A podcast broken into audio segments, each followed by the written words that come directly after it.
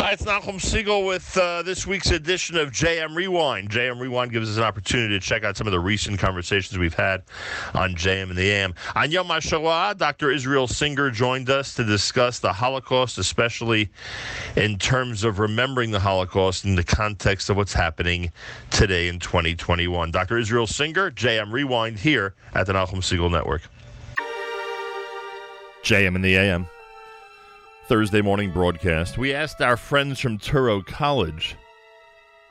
We said because we've been uh, featuring a whole bunch of people from Touro College recently, as you know. We said who would be appropriate to bring on on Yom HaShoah to discuss a variety of topics about this important day. And boy, did they come up with the perfect guest for us, and I want to thank them. Uh, Dr. Israel Singer, Vice President of International Affairs at Touro, Professor of Contemporary Jewry at Lander and the Graduate School of uh, Jewish Studies. Uh, Dr. Singer was named Secretary General of the World Jewish Congress in 1985, served there for two decades. He's now honorary president of the International Jewish Committee for Interreligious Consultations. In 2002, he received the Jerusalem Prize for Jewish Leadership from the Nation of Israel for his work in the restoration of Jewish property and other restitution efforts, and he's taught political science and political theories in a variety of institutions, including, of course, at Touro College here in uh, New York. Uh, Dr. Israel Singer, an honor to welcome you to JM and the AM on this Yom HaShoah. Thank you very much. It's a pleasure to be up early to speak to you. I uh, like hearing your voice, mm. even uh, when it's not early. I appreciate that very much. We're going to get into a couple of issues regarding what this day is all about, just practically speaking, so people understand and know Touro's commitment – to both Jewish history and, of course, modern Jewish history in relationship to the uh, topic of the Shoah.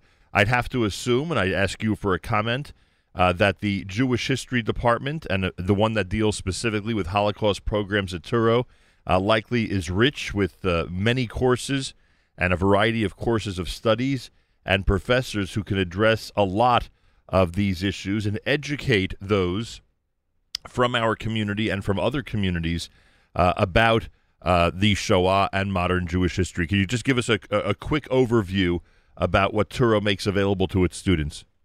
Very quick summary. Uh, we, we have a PhD program in Jewish history, which uh, specializes in uh, many, many fields, but one of them, of course, is one that Dr. Lander, the founder of the school, and uh, his successor, Dr. Kadish, have been especially committed to, and that is the study of the Holocaust and the study of human rights and the violations of uh, the genocide agreement. Uh, I, I, can tell you that we have a special program in Berlin, which we teach as part of the denazification program in Germany. people in Europe and the entire European Union uh, about the Holocaust and how to protect people from uh, repetition of such violence.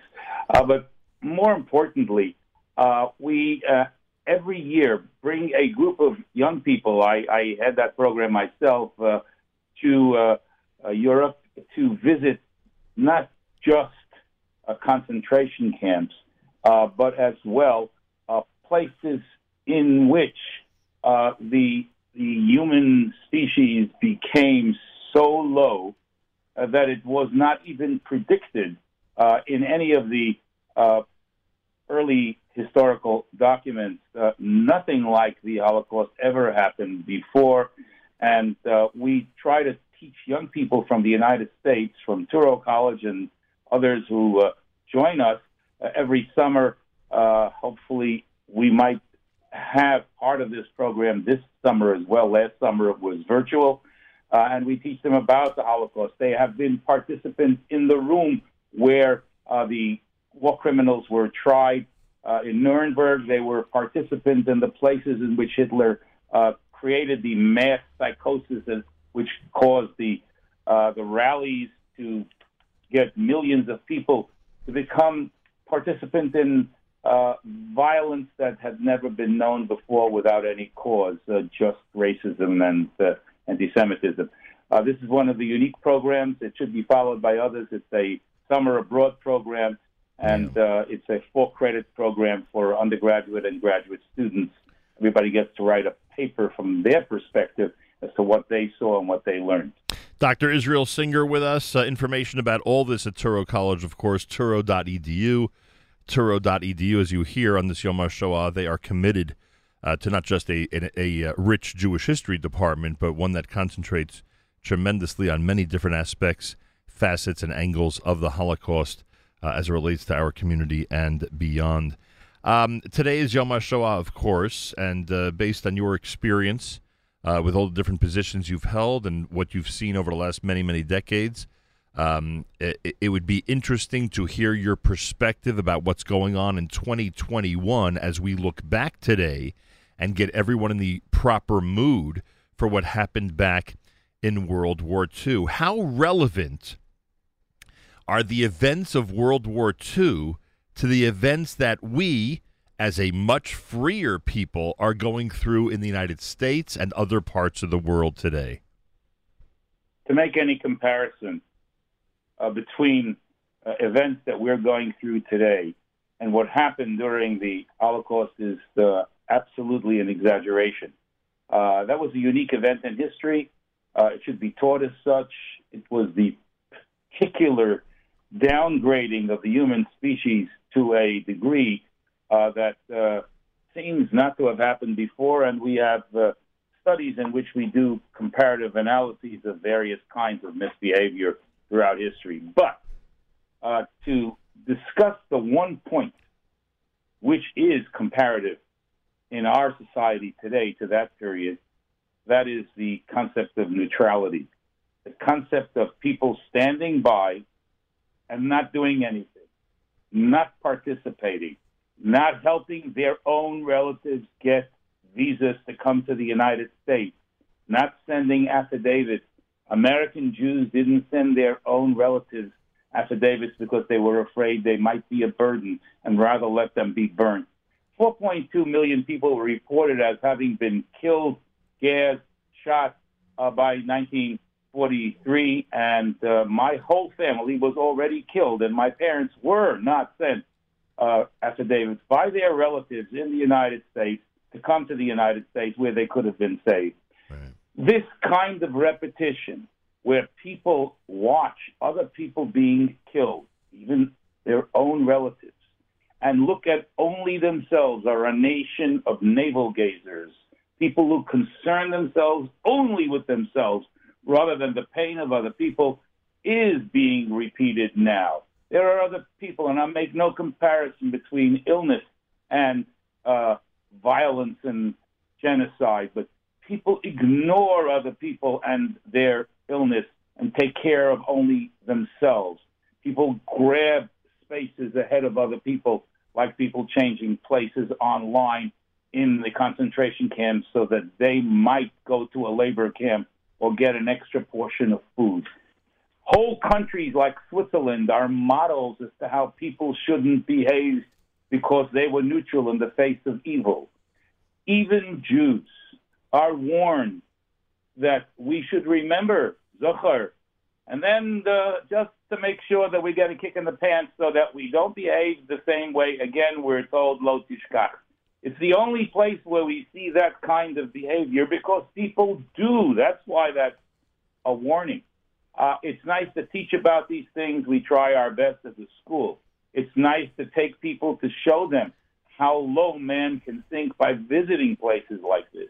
However, the March of the Living was a perfect example that was started by uh, the Minister of Finance then of Israel, uh, Avram Hirschson. And I really want to tell you that that you know many people did many things to help those people. But in this country, I was president of the Claims Conference. My first duty as president of the Claims Conference was to try and get pensions right. for Jews who lived in Eastern Europe. Right. Millions of Jews lived in Eastern Europe, and we American Jews followed the Cold War narrative by not sending our own people pensions and just taking care of the people in the United States and the other diaspora countries. When people in Russia were starving, they were they were treated terribly by the Nazis, treated terribly by the communists, and then treated terribly by the Jews who decided to be good Americans during the Cold War, as opposed to being good Jews and good citizens, good relatives, and let the people there starve. Uh, so there's a lot of neutrality And neutrality in the face of evil is participation. And that's the kind of thing that I think particularly religious Jews in yeshivas shouldn't choose only one day to remember them. There should be a certain m- memory every day for religious Jews. We started saying oh, Av Harachamim after the Crusades. Right. We started nothing after the Holocaust. Right. It's going to be forgotten. It's only three generations. It's only 70 years, and already we're well along the way of forgetting. Dr. Israel Singer is with us. He is um, professor of Jewish history and much more over at the Touro College.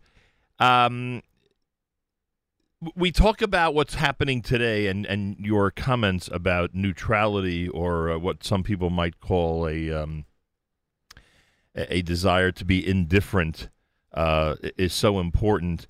Do, do you see uh, do you see this in a in an even deeper sense because of the effects of the pandemic? Have have the feelings you've had about the era we're in uh, grown even sharper because of what you've seen over the last year? Absolutely. Uh, I think many, many people uh, see the pandemic as already having passed because they've been vaccinated. Uh, everything look is looked upon by a personal perspective as opposed to a national perspective or a familial perspective, even. I mean, my God, you can't go into shul and say this thing is over and just stand there because you don't like to have your mouth muzzled by a mask. I mean, remember, your grandfather, uh, he might die because of your interest in freedom or your interest in comfort. It's even worse in some cases. People just want to be a little more comfortable.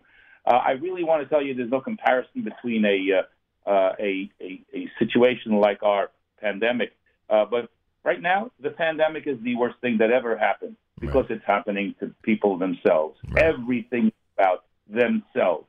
Judaism was created uh, as a religion by uh, Kadosh Baruch Hu to create a better world, a world in which we're supposed to protect every other person, not only ourselves. And I think that the self has become so uh, overwhelming and so overriding in the rich society in, we, in which we live uh, that we have forgotten the other. Uh, Dr. Israel Singer's with us. You, have made some amazing points for this Yom HaShoah. I mean, especially the Zachor al Tishkach. I mean, the uh, juxtaposition of remembering and uh, and and the the um, tendency that we as human beings have uh, in terms of being forgetful. I mean, it's such an important point for today. Um, it, there are those, even though it shouldn't be only one day a year, you know this, that there are those, and, and thank God, by the way, that at least they're brave enough in some cases to actually bring it up uh, who will be uh, with their students today in school. Uh, some in yeshivas that are not really concentrating on the theme of the day, but certain uh, rabbeim and teachers might take it upon themselves to mention it and to and to tell the young people, you know, maybe how lucky they are to be in the United States or the differences between living today and living back then uh, for a kid during the Shoah. What would you say would be an effective way, uh, in an informal manner? I'm not talking about the programs and the trips that you described earlier and kudos to Touro for that. But what would you do if you walked into a classroom today and 10, 11, 12 year olds or teenagers are sitting there and you wanted to bring this point across to them about why today is so important? I would describe my personal experience. I was a child uh, in my early teens, and my parents decided to take me, which it wasn't easy in those days. Uh, we weren't a wealthy family, but we were an educated family. My parents took me to Israel to the Eichmann trial. And I sat on my, we only had two seats, my father and mother, and I sat in between them in the crack for hours and hours and hours because my father was an educator, not professionally. He was an educated person. Uh, and he wanted his children to be educated. And he, as a Holocaust survivor, not in a death camp by any stretch of the imagination, only in a labor camp, but he, he took me to the Eichmann trial it transformed my life. It made me involved in things that I could have ignored and could have just tried to change my life. I would force kids to be free.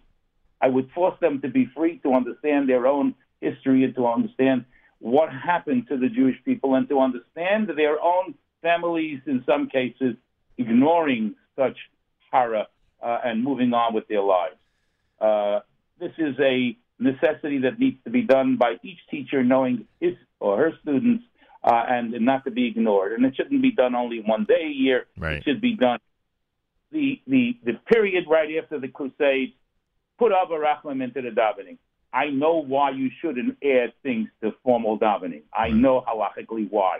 I got smichas and Torah but I can tell you that we've all failed. Religious Jews, particularly, who are committed every day, have failed and failed, continue to fail. It's no good. Lo sishkach. We should read the parsha informally today. We should read it often, and we should remember always.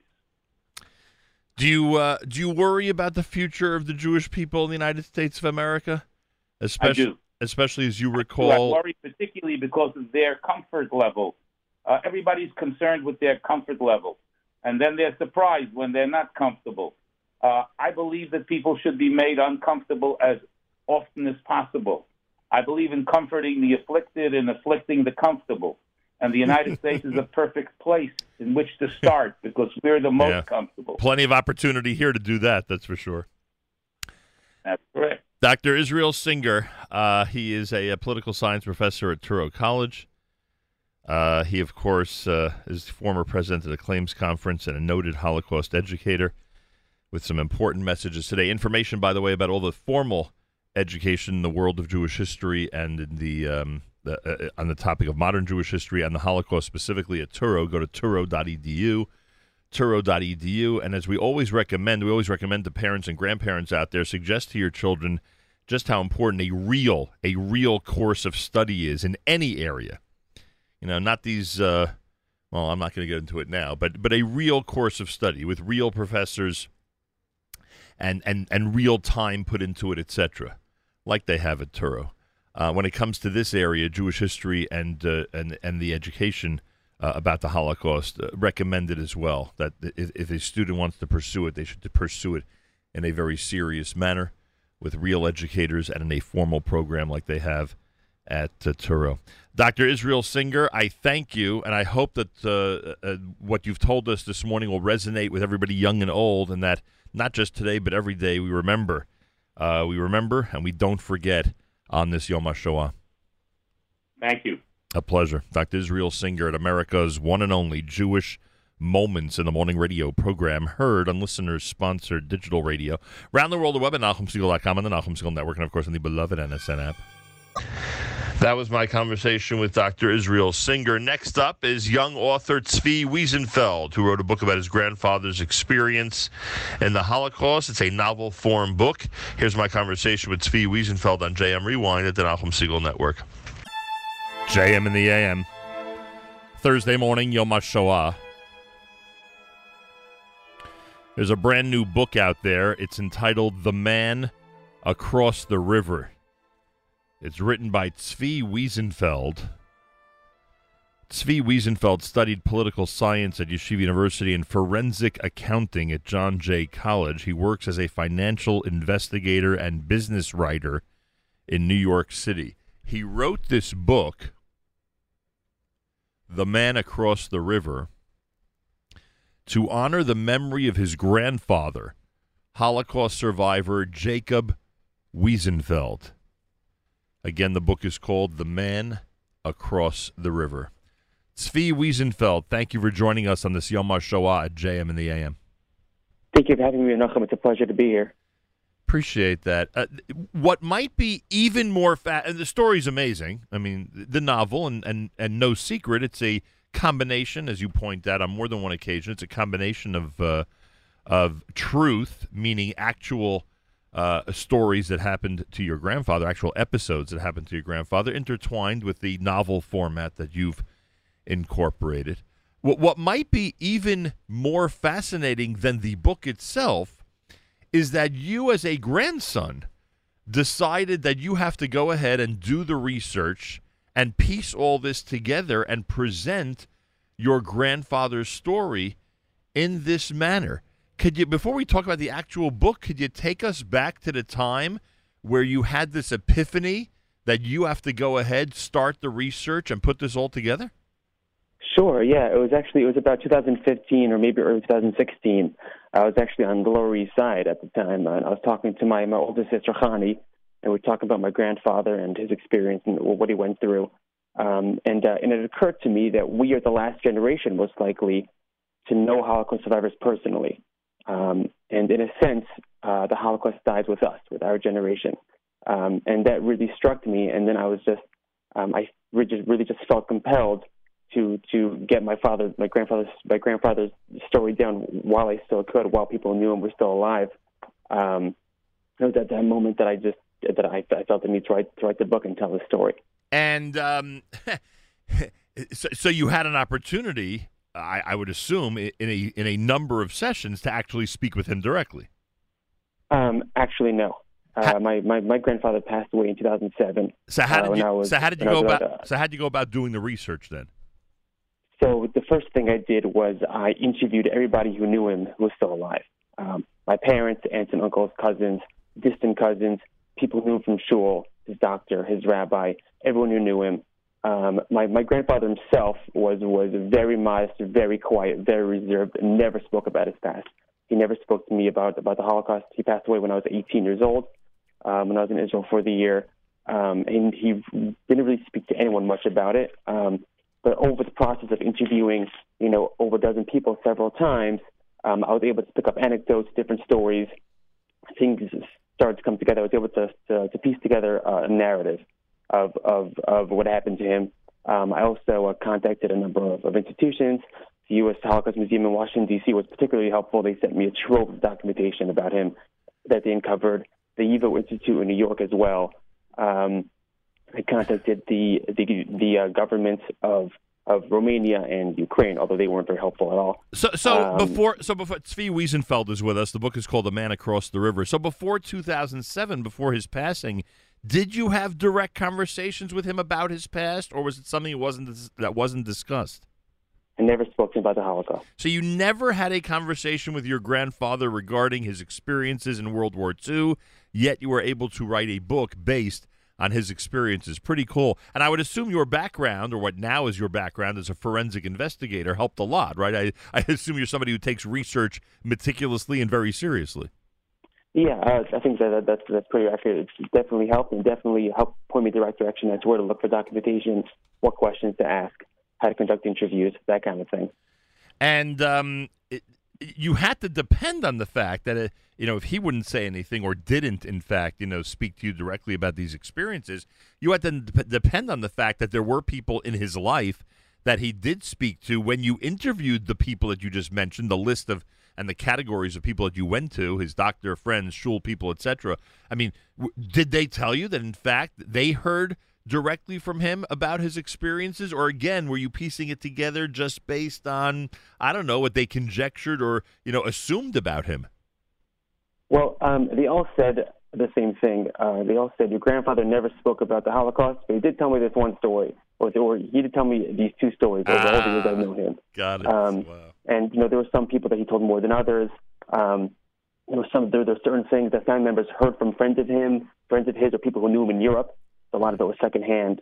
Um, and that's how I was able to put it all together. But that's where the get a lot of the guesswork came in, and obviously the dialogue is all is all is all invented. Right, understood. Unbelievable. How old was your grandfather uh, at the time when the war ended? Uh, well, when he got to America in 1948, he was 20. He was 25 years old. So when he, the war ended, about three years prior, he was about 22 years old. So he essentially, and and I'm always fascinated when we hear stories of survivors like this. Although I don't know why this age group would would affect me more than others, but he spent his teenage years as uh, as a prisoner, as a as a uh, a refugee. I mean, you, you, could you could you know toss a lot of different. Uh, um, adjectives into into how he's or nouns, I should say, into how he spent his teenage years. Yes, uh, that's correct. From about the years of, of the uh, about the ages of 18 to 22 was when he was in the Holocaust. Unbelievable. Uh, and it, just uh, where does the story start? Uh, what city, what country was he from? Is it a place you visited or a place that uh, you spent a lot of time researching? I've never visited it, but I have spent a lot of time researching it. I've read every book I can find on the topic. It's a city uh, now. what's called Chernivtsi. At the time, the Jewish population called it Chernivish, which is the, which is the, the, Yiddish pronunciation. Um, it was it was a city on the outskirts of Romania at the time, sort of this unprotected um, annexation that was once part of the Austro-Hungarian Empire. Um, and throughout the years, it, it, it, it, has gone through a lot of different masters: Russia and Germany, um, Soviet Union, um, and uh, and it was had uh, it was a large city, a thriving Jewish community. It had a Jewish quarter, which is where my grandfather lived. Um, in the, the, city of Chernovich. Right, you just right. You described that Jewish quarter, very similar to a lot of other you know cities that have you know neighborhoods or areas that are heavily Jewish. I was going to ask you yeah. if, if you would describe the city as a heavily Jewish one, but again, I think you just basically said it right. It's essentially a, a city that had a large Jewish presence in a specific area. Oh, for sure, and especially as the war broke out and a number of Jewish re- refugees streamed in from the countryside, um, fleeing the advancing Germans the Jewish population swelled, swelled to about 50% of the entire city population. Right. You know what's funny about your book? Uh, Tzvi Wiesenfeld's with us, The Man Across the River, uh, a book he wrote about his grandfather, a novel form, but he wrote it about his grandfather and his uh, uh experiences during World War II. Uh, after all the extensive research he'd done, we're highly recommending the book to everybody, especially on the Yom HaShoah. You know what's interesting about the book, especially for someone like me, who's a very, very nonfiction person, and uh, and rarely ever picks up a, a fictitious book. You have a, a really strange balance that you have to maintain. Um, uh, you know, at the end of the book, for instance, when you're talking about his experiences, meaning your grandfather or the person that uh, you know the character in the in the story, uh, you know, has is in Manhattan, Lower East Side, uh, uh, passes away in Brooklyn, etc. I mean, I I am working on the assumption that most of those basic facts are in fact you know, truths about your grandfather. How does one balance the fictition of a novel, the fiction rather of a novel, and the nonfiction of his experiences when putting together a book like this? Uh, that's a good question, Nachum. And I guess I guess the best answer is that you know I knew my grandfather, knew him well, and um, and knowing his personality, knowing that he was just a gentle, kind, very modest person, I tried to to to put myself in his shoes and imagine how he would have acted, how he would have spoken, um, what his attitudes would have been in in in these situations that I knew to be factual, and uh, built built a character around that. Hmm, very interesting. Um, most inspirational story. With, I mean, and there's a lot of material here, as you know. Uh, most inspirational story to you, if you were asked to tell one tale from the man across the river or one aspect of your grandfather's life, especially back then, before he got to the U.S., what would you say? Um, when my grandfather was in the ghetto in uh, the first ghetto was in, in Transnistria, and he he considered himself a, uh, a strong person.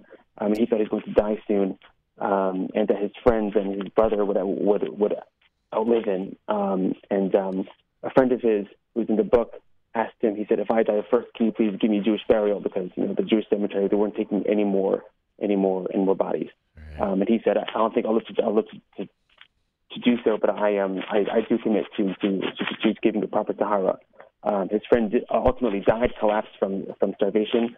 And my my grandfather, um, he took it upon himself to to he kept his word and buried his friend, gave him a, gave him a proper Jewish burial, and then committed for the rest of the war to give uh, victims of the Holocaust a proper Jewish burial whenever he could. Uh, that was the kind of person he was. What is someone like you and um, uh, you know, and and you know, people in your age group think of heroism like that. I, I could see people, you know, wondering why that would be such a priority, uh, why that would be so important to a man like your grandfather. Uh, what do you think when you when you hear about and then eventually write about an episode like that and dedication to our tradition and heritage? Uh, it's you know it's, it's very humbling. It's difficult to imagine that kind of bravery, that kind of heroism. Um, our lives today in America are pretty easy, um, and not to have to encounter that kind of that kind of situation, um, it's, it's it's it's it's kind of hard to hard to relate to, to be honest. Um, one of the things we think about or, or often discuss, uh, especially when it comes to next generation, uh, are guilt feelings that one experiences because of what their parent or grandparent had gone through, and you, know, you have this burden, like you just described, the comfort of lu- and luxury of you know of living here, you know, where where where the greatest challenges of life are are a joke compared to their greatest challenges. Um, when you when you researched this and became much more familiar with your grandfather's life, was that something that uh, that that grew that type of feeling, or actually because you were working on it and felt that you were helping to memorialize him, it actually lessened that type of feeling?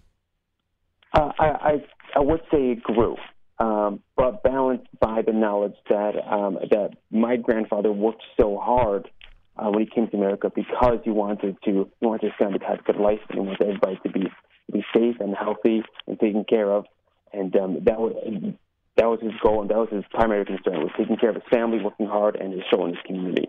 Um, so I try to keep to keep that in mind and use that to balance, you know, the the, the guilt, as you say, of, of not having to have, not having had experience what, what, what he went through and so many others went through. And when you write about the experiences in the ghetto, um, again, I, I, you know, not, not not to not to make this all about your research and how you did it, but uh, I mean, were there accounts about that specific ghetto that uh, that you were able to utilize and, and, include, or was it more conjecture, or just based on general ghetto experiences of Jews in Europe? How would you describe uh, what we see on the pages about his experiences in the ghetto?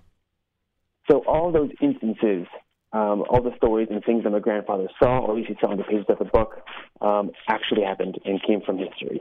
I didn't make up any specific instance out of whole cloth um, uh, when when when I tried to paint a picture or illustrate what the various ghettos and, and camps that he were in were, were, were like, I, I pulled them from the pages of history.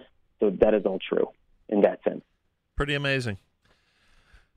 Um, Zvi Wiesenfeld. The book is called "The Man Across the River." You know, we're recommending the book, uh, um, especially on this Yom HaShoah. But I want I want to make a point that I, I, I essentially would think you'd agree with this, but I I don't think this is the case with a lot of books regarding the Holocaust. I think this is really appropriate for the younger people in the audience, meaning not just for the younger, the older as well, but often we're hesitant to give a younger uh, a person, a kid in our community, a, a, book that might be frightening, a book that you know would include things that are difficult to to handle. But it, the, I, I, think the way you've done this, I think this is really a good read for a teenager. Do you agree that this could really enhance a teenager's understanding of what Jews back then went through? Thank you. Yeah, I, I appreciate that. Um, yeah, I, I, think I think it is it is uh, um, a pretty easy read in, in in the sense that like the uh, the the jargon of the narrative isn't dense or anything of the sort. It's also right. it's, a fairly short read as well. Right. Um, so I, I, I didn't uh, originally intend to write it for kids or for for uh, for a younger audience, but I do find that a lot of a lot of kids and teenagers are reading it and, and enjoying getting getting a lot from it. So really nice. I think that is true. In general, I hope you're getting good reaction. I am. Very nice. Zvi Wiesenfeld, The Man Across the River. Easiest way for people to obtain this book, Zvi? Um, get it on Amazon or BarnesandNoble.com. Uh, Kavod. I, I, I am sure, I am sure there are a lot of grandchildren in this audience who thought about writing a book based on what they heard directly or indirectly about their grandparents' experiences. 99% of them, I would assume, never got around to it. It must be a very satisfying feeling that you able that you actually accomplished this. It certainly is. Thanks so much for joining us today. Thank you, Nachum. Zvi Wiesenfeld. The book is called The Man Across the River. Highly recommending it and get it for your kids. Uh, this is not one of those, you know, frightening books about World War II. Even the tough parts are, you know, are, are really easy to digest. Let's put it that way, or easier, I should say. Nothing about World War II is easy to digest, uh, but easier than a lot of other works. And of course, you know, the part after getting to the United States is a uh, one of great inspiration. I mean, it's all inspiration, but you get my point. Anyway, it's called The Man Across the River Zvi Wiesenfeld spells his name Z V I W I E S E N F E L D. And if you go to Amazon or Barnes and Noble, as he recommended, uh, the book is readily available. And if you ha- not that this is an Amazon commercial, but those of you who are Prime members can actually have the book for Shabbos. How do you like that? It is Yom HaShoah morning, day 11 in the counting of the Omer. If you forgot to count last night, make sure to do so sometime today. It's a Yom HaShoah Holocaust Memorial Day morning at JM in the AM. That was my conversation with Zvi Wiesenfeld about his brand new book. Dr. Chana Weinstock Neuberger is next. She joined us from JOWMA and from the FDA to discuss the efficacy of the COVID 19 vaccine. Dr. Chana Weinstock Neuberger, my guest on JM Rewind here at the Nachum Segal Network. Our friends at JOWMA present COVID 19 Vaccines and You, a live stream town hall for women happening this coming Sunday beginning 8 p.m It'll feature Dr. Richard Grazi, Dr. Naor Bar-Zeev, and Dr. Ellie Carmody Stone. Go to jowma.org for information, J O W M A dot org for information. JOWMA is the Jewish Orthodox Women's Medical Association. And if you go to their website, jowma.org, and you click on patient edu, patient edu at the top, there's a lot of information about the value of the COVID 19 vaccine and, um, and getting it uh, spread in an appropriate manner throughout our community. And I hope you would go there if, uh, if there's anybody that you know that has questions about the vaccine to learn more and more about it from the information that JOWMA provides. And we are going to encourage people, continue to encourage people in our community to get the vaccine and spread immunity throughout the community so all of us can get back to what we knew as a normal existence before this pandemic began. We have a special guest with us live via telephone, and it's unlike me to go through a long introduction, but in this case, I think it's appropriate so we know just who we're speaking to on the other end. Uh, it's a pretty serious conversation and one that I hope will again encourage people to visit jowma.org and to get more information if they have any doubts, if you have any doubts regarding the COVID 19 vaccine. Dr. Chana Weinstock Newberger is with us, a medical oncologist and hematologist who has been a genitourinary uh, oncology team leader at the United States Food and Drug Administration, the FDA since 2017, where she leads a team of oncologists in the review and approval of cancer drugs. She is a BJJ graduate who then graduated with high distinction from the University of Toronto before completing her medical degree at the Albert Einstein College of Medicine. She completed her internal medicine residency at Beth Israel and her medical oncology and hematology fellowship at the University of Maryland. Then practiced thoracic and genitourinary oncology at the University of Maryland Medical Center and at the Baltimore Veterans Affairs Medical Center, and she remains on staff at the Baltimore VA.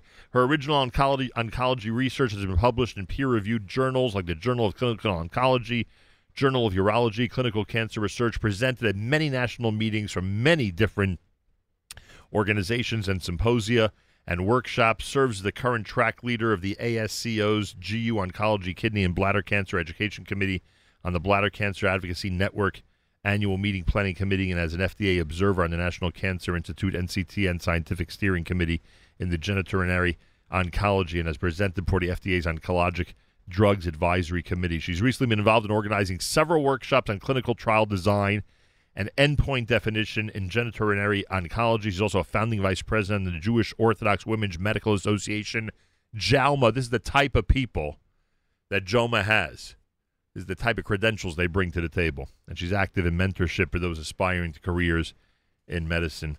Dr. Chana Weinstock Newberger, a pleasure and an honor to welcome you to JM in the AM.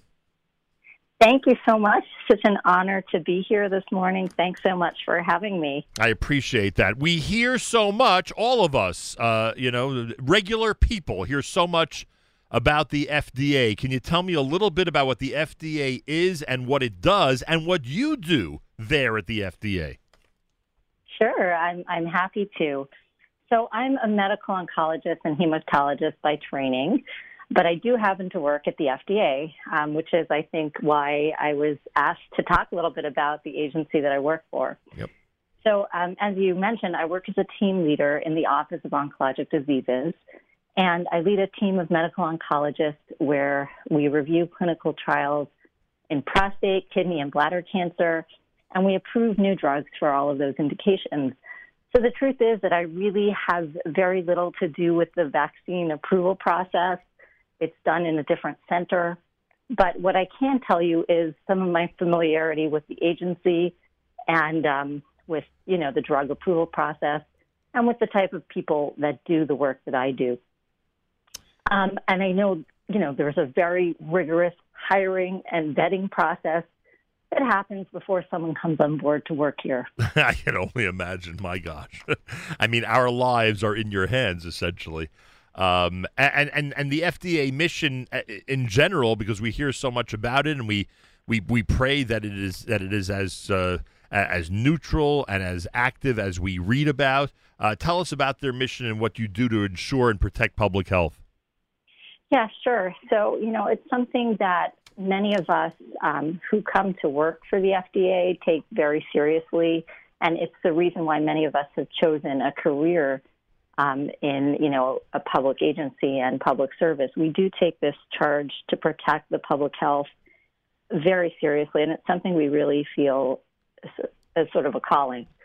So, I mean, in terms of the FDA's mission, we protect public health by ensuring safety, efficacy, and security of drugs, devices, and biologic products.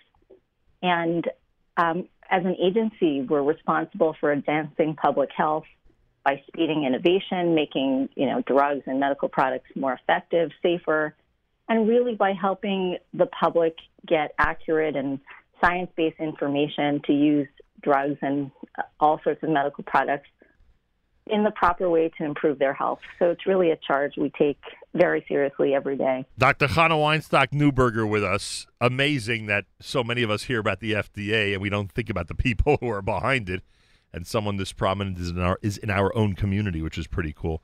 Uh, doctor, can you describe the process?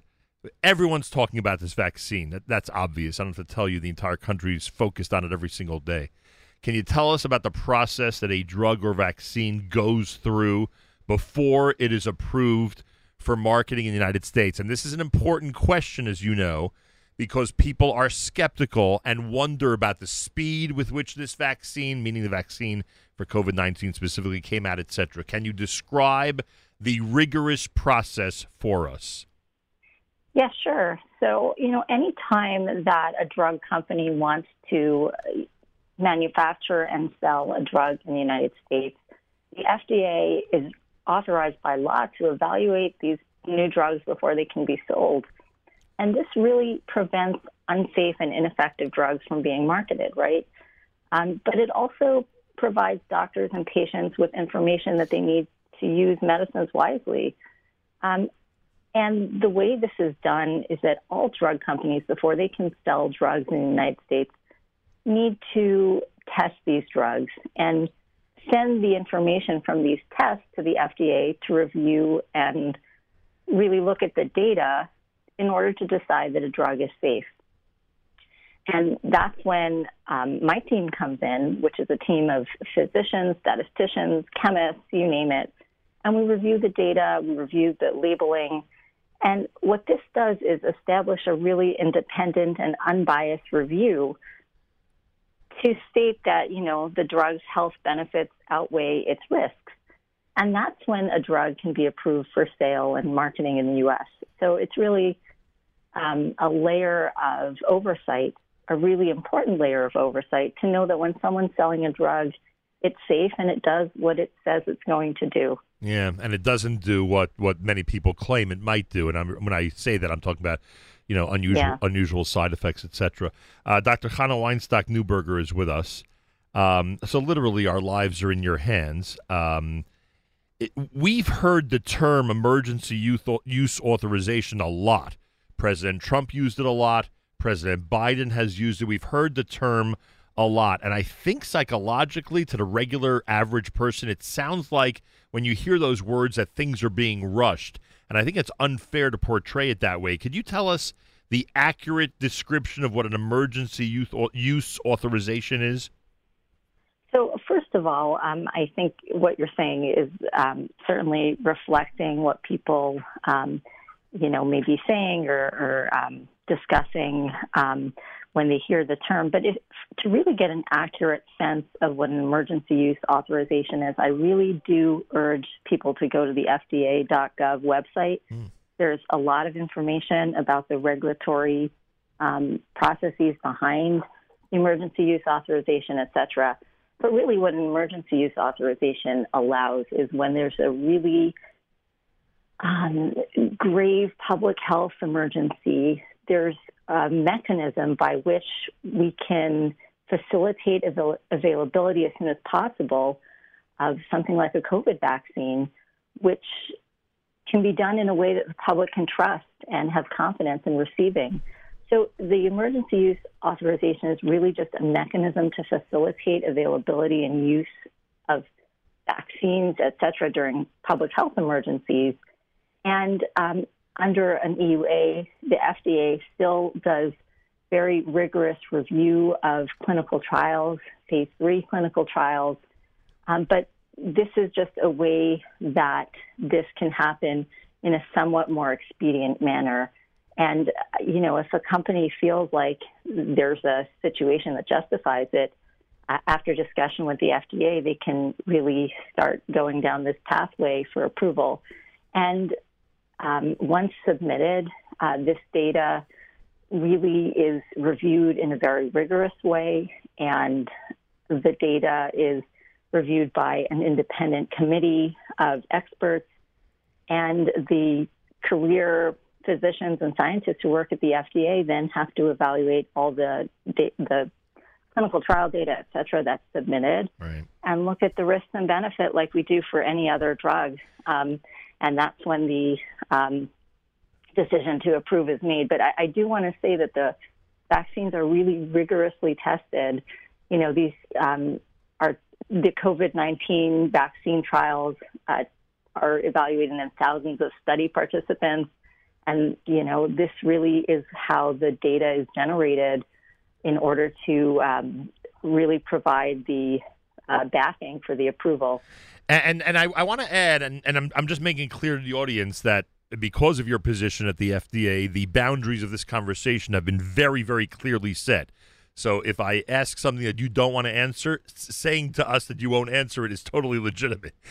but uh, and I mean that, and, uh, and and and no worries at all. But I think it's so important. There are thousands of people listening right now, and I think it's important to convey to everybody who's listening that even though this was an EUA, even though this was an emergency use authorization, so much of the research so many of these steps in retrospect, I don't want to put words in your mouth, so you can either again tell me I'm right or you don't want to discuss it, but so much of what went into this COVID 19 vaccine was done for years, some might even say for decades before this pandemic even even, you know, hit us on this globe. Would that be an accurate way of portraying it?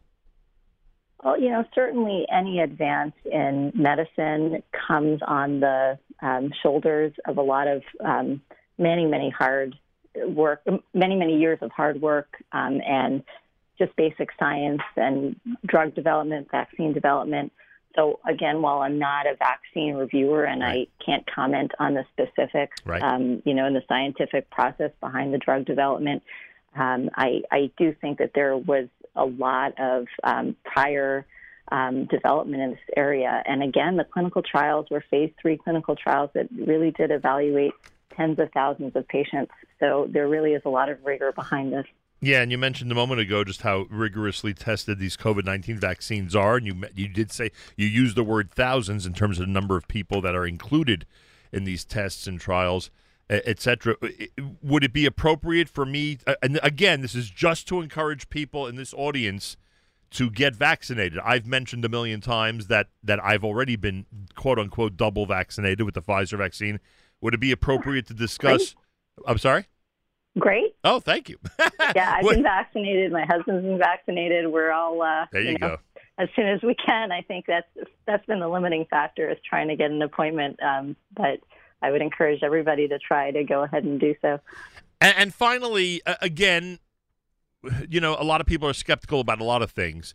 Um, it, it, how can you explain, uh, if there is any relationship between an FDA employee and, for example, a pharmaceutical company? You know, people are, are curious, skeptical, use whatever word you want, uh, about what effect um, uh, the FDA or pressure the FDA might be under when it comes to the pressure that pharmaceutical companies might be able to place on them. What can you tell us about this relationship between the FDA and pharmaceutical companies?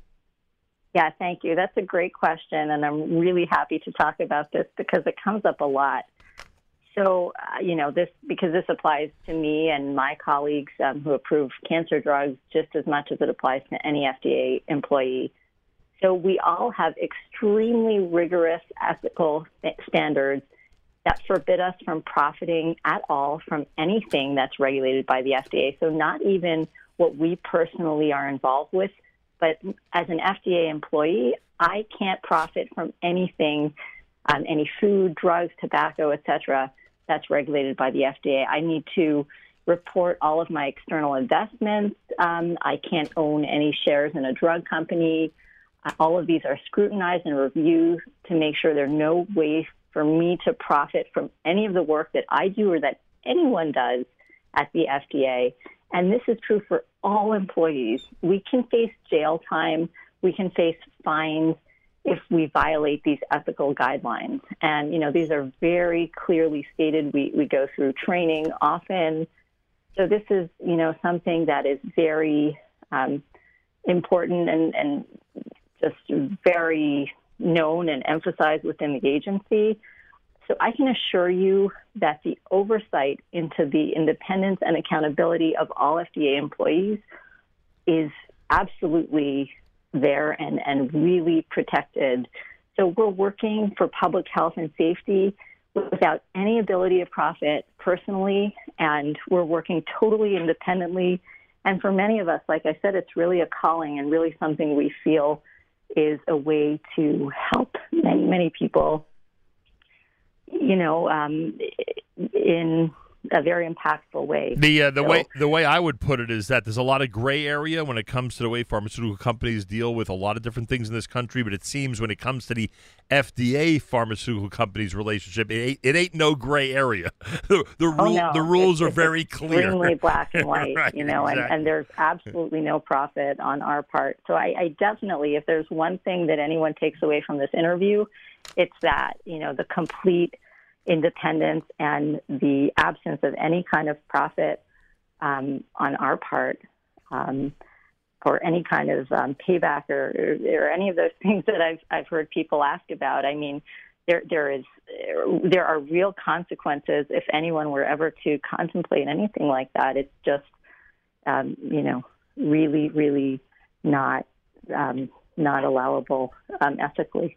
Information about all of this directed specifically to our community, go to jowma.org, J O W M A.org. At the top, there's a tab that says Patient EDU. It's a great place to start in terms of uh, finding out more and more about the COVID 19 vaccine and how it relates to our community and a lot of the different you know stories, rumors, and, and uh, skepticism that goes on in our community. In all seriousness, I mean, outside of your role with the FDA for a moment, I mean, it, we were introduced to JOWMA a few weeks ago. I think you know that, and we've been using them as a tremendous uh, resource and vehicle to get the word out uh, to all of our listeners. I mean, they have attracted um, a, a, lot of um, a lot of very, very qualified medical personnel.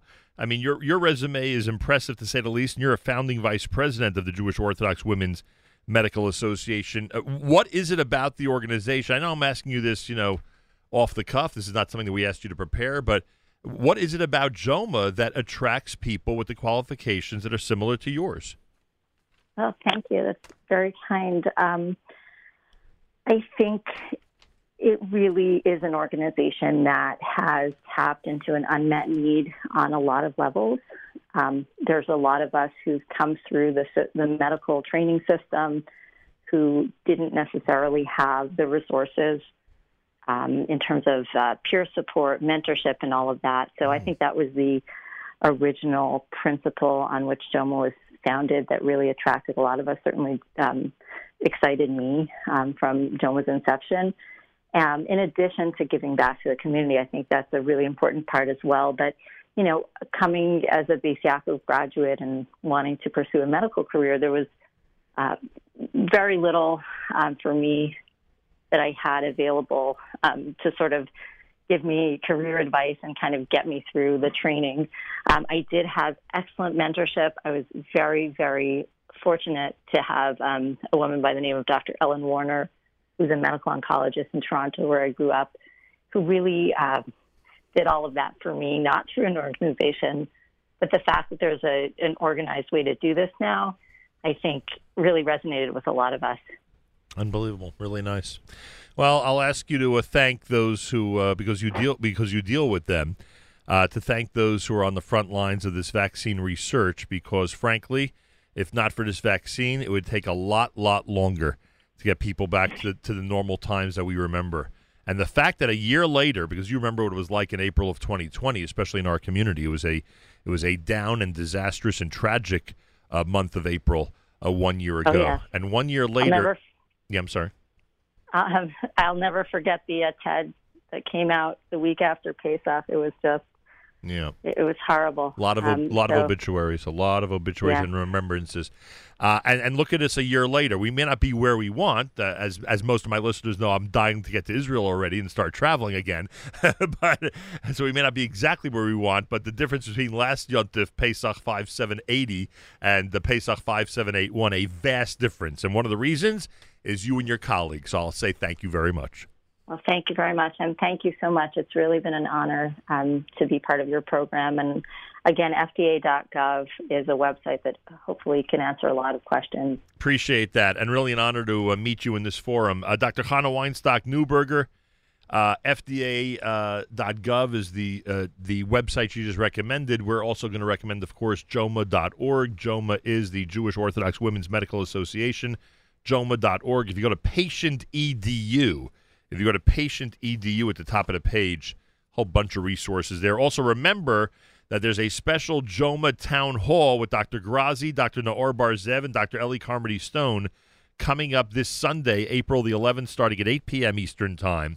And that town hall is a live stream town hall for women, COVID 19 vaccines, and you. Information on the website, jowma.org slash COVID 19, jowma.org slash COVID 19. More coming up. It is a, what is today? Tuesday morning edition of JM in the AM.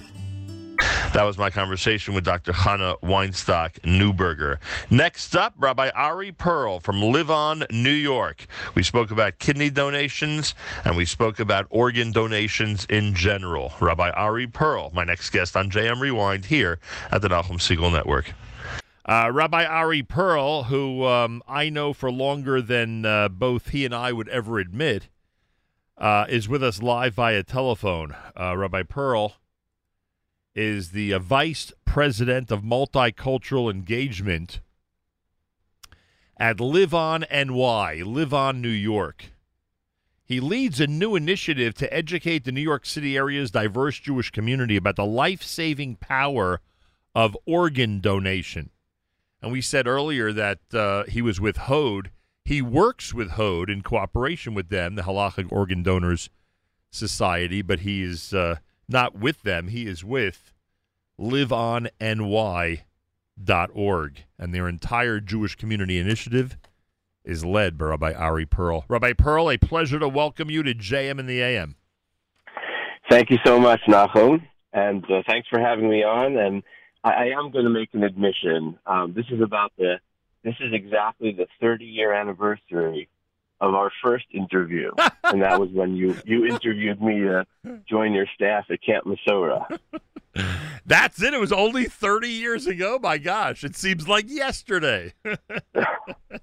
Unbelievable. Well, it's a, a pleasure to know you for that length of time and to follow up and just see how successful you've been in so many uh, amazing areas, including uh, Jewish education. Uh, Rabbi Ari Pearl is with us. So I wasn't even aware, frankly. I, I know there's an effort, and we'll talk about it, obviously, to get members of the Jewish community in general, you know, New York area and outside the New York area, to be more aware of the importance of organ donation. I get that.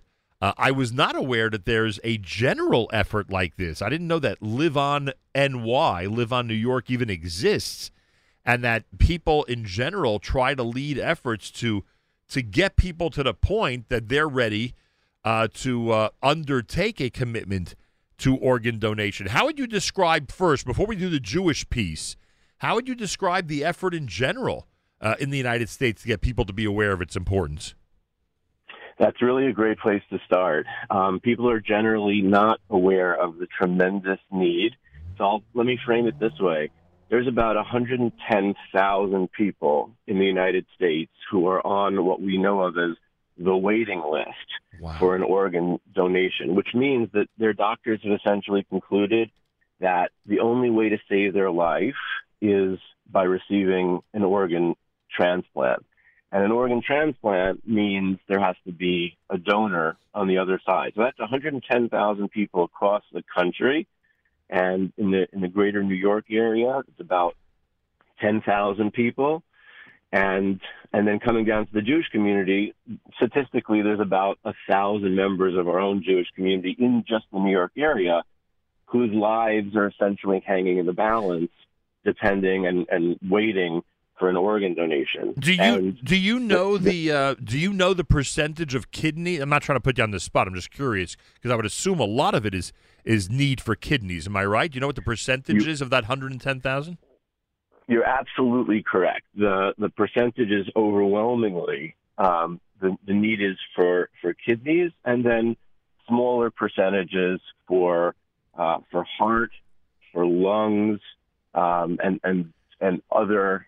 And li- liver is also very significant need. But you're 100% right that I don't know the exact statistics offhand, but a, a large percentage is people waiting for kidneys. A- And and is kidney the? I mean, not to be too frank here, but I mean, let let's talk. I mean, is kidney the only organ that one can give and safely continue to live? Like, could someone do that with a piece of their liver? I mean, it, it would be obvious to me, I think, and I'm not a doctor, but it would be obvious to me that you know one would not donate an eye, and that would only happen if, if God forbid, someone was uh, in an accident and you know had left a a wish for their organs to be donated. But are, are kidneys the only one where we appeal to peel where we appeal to healthy people who are alive and plan on living a long time for a donation?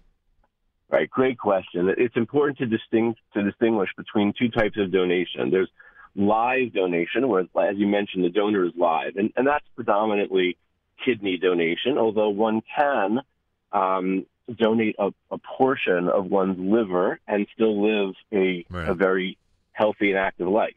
Um, it's deceased donation where the possibilities um, expand significantly And and those are and, those where are and those a are single lo- donor can donate and, and save sometimes eight Right. lives. and, and and those are lung, heart, et cetera, et cetera, right? correct. Okay. Rabbi Ari Pearl is with us. So now, why does and, and you're obviously doing the Jewish piece for liveonny, you know, dot org, which is great, and I understand the importance of spreading the word in specific communities. Do we know why? It, it, it would seem to me it would be difficult because of our tradition and heritage and some of the things that we are used to growing up. It would seem to me it would be difficult to convince members of our community both about organ donation after death, right? Because again, we've been, you know, we've been primed to to react a certain way to once, you know, once a, a body is at rest. Uh, so that needs a re-education. And I would also think that in our community, it, it would it would be difficult to convince people who are alive to do the same thing to take one of their organs a kidney that who knows they may need down the road or or they're afraid to you know part with. Uh, you know it would take a yet it seems to me rabbi pearl that when it comes to the first part it, it has been difficult and needs a re-education. When it comes to the second part the one you described as living donation it, it seems like we're on a roll. It seems like members of our community are stepping forward and they want to participate in this unique mitzvah of saving someone's life and living to tell about it. Nachum, you're absolutely correct. Um, the the Jewish community, and in particular the Orthodox community, over the last few years, have become far and away the leaders, community speaking, in in live donation. Um, thanks in, in large part to the, the remarkable efforts of organizations like like Renewal.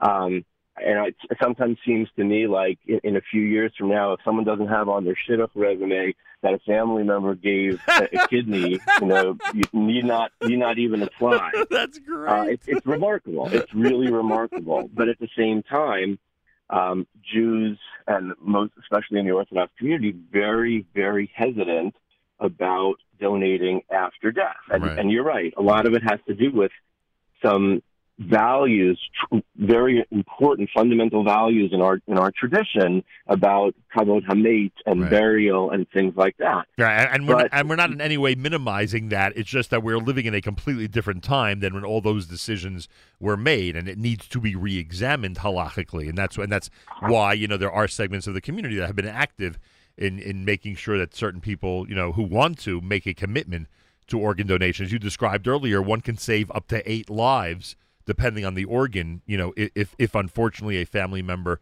you know has perished in uh, in some type of accident. So uh, you know, Right. it just now. uh, So if HODS, because we we're familiar somewhat with the Halachic or, Organ Donor Society, we, we've always and, and I know that you have an initiative with them, with which we'll get to. Uh, if they're responsible for education and renewal, again because of their social media and their you know incredible presence in the community at this point. You know, we know that they are really the nuts and bolts of getting these donations and these transplants done. Uh, th- what is Live On NY? Where where do they fall? Are, are they actively helping people match up with uh, recipients? Are they only you know an educational arm to spread the word in different communities? What's the role? So, Live On New York is actually a government mandated organization that oversees all aspects of deceased organ donation in the greater New York area. Uh, the country is divided up into 58 different regions. Each region has an organization that's responsible for the entire process. So, so it's a large nonprofit organization. One of the things that we do is community education, and then we break down those community education initiatives into different communities, geographically, regionally, religiously, culturally. But we also have medical staff, uh, medical officers, surgeons. We we actually oversee and and implement all the aspects of uh, deceased organ donation and strictly deceased organ donation. So it's a it's a full operation, if you will. Unbelievable. Um, you've been at this for a couple of years, right? Do you see? And again, I'm looking at the perspective that we've been talking about this for about 30 years. Um, so I know the changing attitude in our community. Have you seen a lot of change over the last couple of years, and now the changes are going very slowly? Yeah, I would say we've we've definitely seen change, and and we can say that statistically because we we have record of every opportunity that a Jewish family has to donate, and the numbers are still not good, but there's definitely been an improvement, but it's slow and it's steady. And as you said, there's a lot of work that needs to be done to educate the community, and and the bar moves slowly, bit by bit, but but it's definitely going in the right direction. And uh, we've we've had a number of successful initiatives. Uh, we have a major program coming up for Donate Life Month, which is the month of April for the Westchester Jewish community. We Oh, have about 12 to 15 synagogue and day school co-sponsors for an event to educate the Westchester Jewish community, and we're trying to do similar things in other communities, whether it's large scale or individual shuls, day schools, JCCs, and things like that, to try to try to educate the community because that's what it comes down to is education. I read somewhere online. I just can't find it right now. You uh, you actually have an initiative that's going to be happening later this year, in 2021. I just don't remember.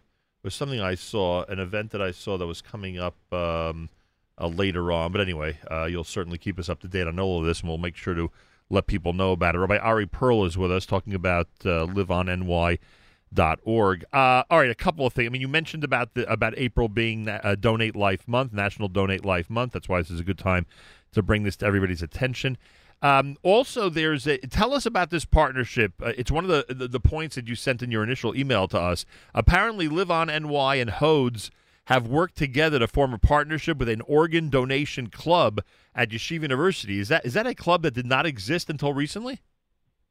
that it, that club did not exist until until very recently, and the uh, the partnership initiative, um, you know, HODS is a, a global organization that for many many years has been doing the pioneering work of educating the community about organ donation, and we partnered with them to create a college campus ambassador program where we have some wonderfully um, talented and ambitious uh, students on a few different college campuses in the New York area who are well educated about the issue, passionate about the issue, and are bringing this type of education to their fellow students and other um, other members of the, the broader college communities that they're a part of, and, and including at Yeshiva University. Interesting. And you get them started young, they'll uh, the, we're, we're literally going to grow a generation of students that are, you know, looking positively uh, on this mitzvah instead of you know all the apprehension and hesitation that you know we've had in our community. And again, not criticizing. We we know where that comes from. It comes from a good place, so we know where it comes from. Uh, but but but there's no question a lot of that is changing. By the way, the event I was talking about, and I'm glad I found it, is coming up in November. I know it's half a year from now, but it's significant in my opinion because you are going to be dedicating an entire Shabbos across the board at the beginning of November uh, in different congregations throughout the New York area uh, to educate people about this. You're literally uh, doing what I don't know if it's been done before. Frankly, I- I- it's it's sort of an organ donation Shabbaton. uh, to bring awareness to people throughout the community. Right, and and you know, interestingly, I was a, a shul rabbi for for 20 years, wonderful 20 years, and and I was never really aware that right. this initiative existed right. across the board for faith communities every November. Right, that's how that's how out of the loop the Jewish community generally is right. when it comes to this topic. And part of my job is to bring some of these initiatives that exist and make the Jewish Jewish community part of them, so that so that, like you said, we can we can benefit from the mitzvah of, of giving, but also there are benefits to our own community. There are lives within our own community that can be saved through these initiatives. No question about it. All right. Uh, the website is liveonny.org slash Judaism. Again, if you want the specific targeted web page that speaks to our community, it's liveonny.org slash Judaism. Be aware of the fact that April is National Donate Life Month uh, which brings even more awareness, uh, hopefully in our community as well as other communities, to the power of organ donation. Um, and uh, as Rabbi Ari Pearl described, and there's nothing better than this, uh, any organization you've heard of that's dealing with organ donations, recipients, the procedure, the education, he's working with all of them. Uh, to try to spread the word and get the education out there. That, that would be accurate, Rabbi Pearl. You're you're you're more than willing to work with any group that wants to help you get this word out. Oh, absolutely. Uh, so again, anybody with information or questions, go to liveonny.org slash Judaism. Anything else you'd like to add, Rabbi Ari Pearl? Um, no, the only thing I would say is uh, education about the issue is important. It's also a community mindset that needs to shift. And I'll give you an example. You know, 30 years ago, if you saw someone in the in the Orthodox community walking around with a phone or walkie-talkie on Shabbos, right, it, it would be a, it would be a shanda in, right. in some way. You know, now it's like commonplace. You know, right. what kind of a frum Jew are you? Are you if you don't carry your walkie-talkie on Shabbos?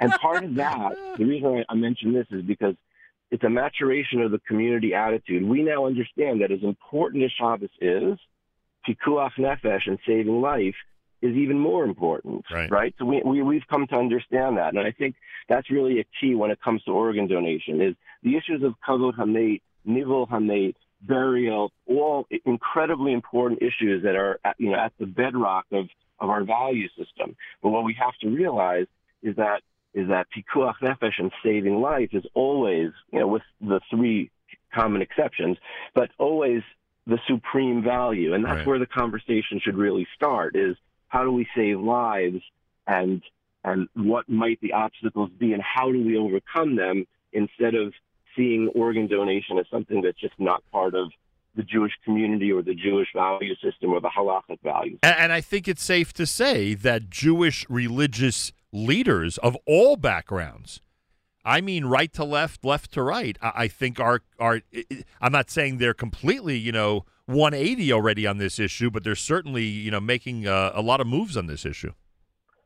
Absolutely, and and I think what I would leave you with is is um, members of the Jewish community don't make assumptions about the issues surrounding organ donation. Talk to your rabbis Right. about it. There's 400 rabbis who are signed up um, with their own halachic organ donation cards, which means that they support it. Right. Uh, doctors in our doctors in our community should engage rabbis in these types of conversations and, and are very helpful to rabbis in understanding the, the cutting edge medical issues that are such a big part of this of this issue. And I would say to my fellow rabbis, you know, to make sure that that you understand all of the scientific and medical issues, you know, and then whatever the halachic conclusion is is a halachic conclusion as long as it's an educated one. Right. Excellent. Uh, Rabbi Ari Pearl's Vice President of Multicultural Engagement. The uh, initiative at Live On NY educates New York City's Jewish community about the life-saving power of organ donation. Information, liveonny.org slash Judaism, liveonny.org slash Judaism. Rabbi Pearl, a real pleasure. Continued success with your work. You're doing very, very important work out there, and it's much appreciated. Thank you, Nachum. Thanks for having me. I really appreciate it. Rabbi Ari Pearl, a, a Tuesday morning broadcast at JM in the AM. That was my conversation with Rabbi Ari Pearl of Live On NY. Thanks so much for tuning in. Make sure to be tuned in all week long to our great programming on NSN, including next week's edition of JM Rewind, and tune into JM in the AM every single weekday morning right here on the Nachum Segal Network.